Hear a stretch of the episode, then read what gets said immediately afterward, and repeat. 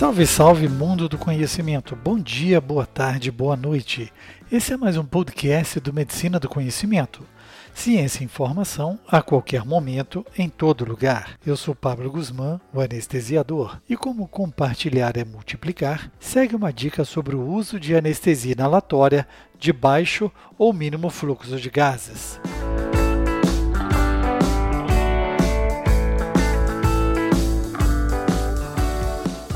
Mais do que nunca, correlacionamos a intubação orotraqueal e ventilação mecânica como mecanismos geradores de aerossóis. Isso pode acontecer principalmente durante a intubação e extubação dos pacientes, mas também durante a ventilação mecânica no intraoperatório. Para uma anestesia inalatória, uma dica que nos parece pertinente é a utilização de baixos ou mínimos fluxos de gases durante a ventilação intraoperatória. O baixo fluxo de gases é uma técnica racional para a utilização dos gases anestésicos com maior otimização do vapor anestésico escolhido. Sua utilização ajuda na previsão do volume anestésico usado durante o nosso ato anestésico, além da economia dos agentes. As anestesias de baixo fluxo e de fluxo mínimo se caracterizam pela vazão de pequenos volumes no fluxo de gás fresco em litros por minuto, alimentando o circuito de gases do equipamento de anestesia. O fato diferencial é que o fluxo de gás fresco é claramente menor que o volume minuto respiratório do paciente. Os gases anestésicos no ar expirado são recirculados ao paciente por meio de um sistema de reinalação fechado, ou pelo menos semi-fechado, após que as ligações químicas do dióxido de carbono ocorram. Daí o volume reinalado aumenta gradativamente, mesmo com redução do fluxo de gás fresco, e o volume de gás excedente diminui continuamente. É muito importante garantir a ausência de vazamento no circuito. Assim, o fluxo de gás fresco pode ser reduzido continuamente até o volume que o paciente esteja absorvendo e metabolizando durante sua anestesia. Recomenda-se o uso de fluxos mínimos como padrão adequado de qualidade para os atuais aparelhos de anestesia ou estação de trabalho convencionais, o que correspondem a fluxos entre 250 a 500 mililitros por minuto, enquanto os de baixo fluxo podem chegar a 1 litro. O uso de fluxos metabólicos exige maior experiência com a técnica ou emprego de estações de trabalho sofisticadas, que possam agir de forma quantitativa no circuito fechado. O requisito básico para a realização da técnica anestésica com baixo fluxo de gás fresco é o uso de um sistema de reinalação. Com esse sistema, os gases não usados e o anestésico presente no ar expirado pelo paciente serão reutilizados para a inspiração. Uma característica própria desses sistemas é o absorvedor de dióxido de carbono inserido no ramo inspiratório. Ele se liga ao dióxido de carbono expirado e o retira quimicamente do circuito de reinalação, gerando calor e umidade. A modificação dos gases no sistema durante o percurso da anestesia de baixo fluxo diminui a possibilidade de formação de substâncias tóxicas durante a absorção de dióxido de carbono pela cal soldada. A dificuldade de absorção do anestésico para o interior do grânulo de cal pela presença de água nessa cal em proporção adequada. Entre os principais benefícios, temos a preservação da temperatura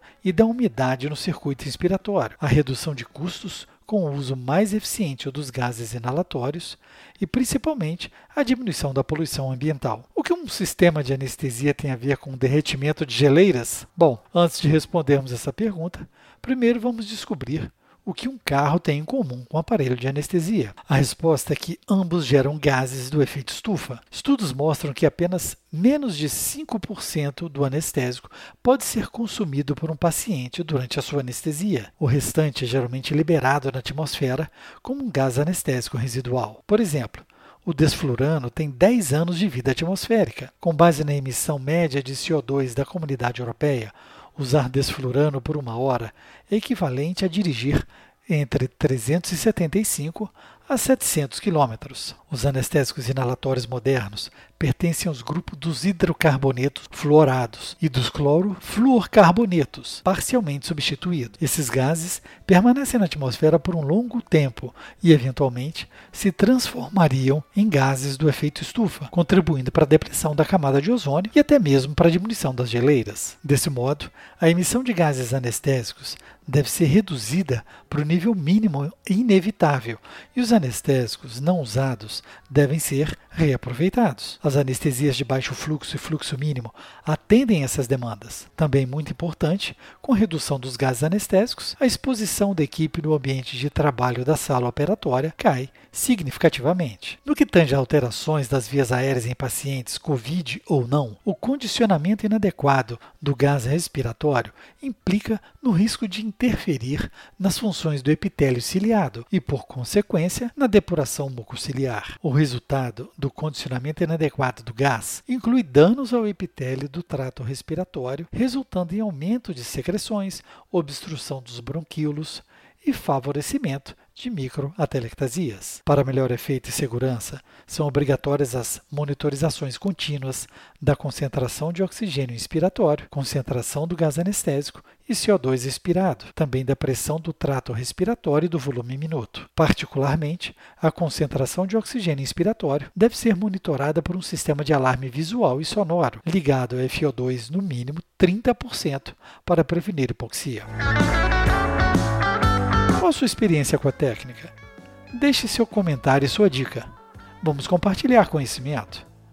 Escute a rádio web Medicina do Conhecimento pelo link www.medicinadoconhecimento.com.br. Vale lembrar que você pode escutar os podcasts por vários players como Spotify, Deezer, iTunes, Google Podcasts, SoundCloud e YouTube além de vários agregadores de podcasts. Deixe aí seu like, suas estrelas, seu joinha onde escutar. Escreva seu comentário, compartilhe nas suas redes sociais para atingirmos mais ouvintes e aumentarmos o nosso mundo do conhecimento. Além disso, você pode entrar em contato e sugerir o próximo tema.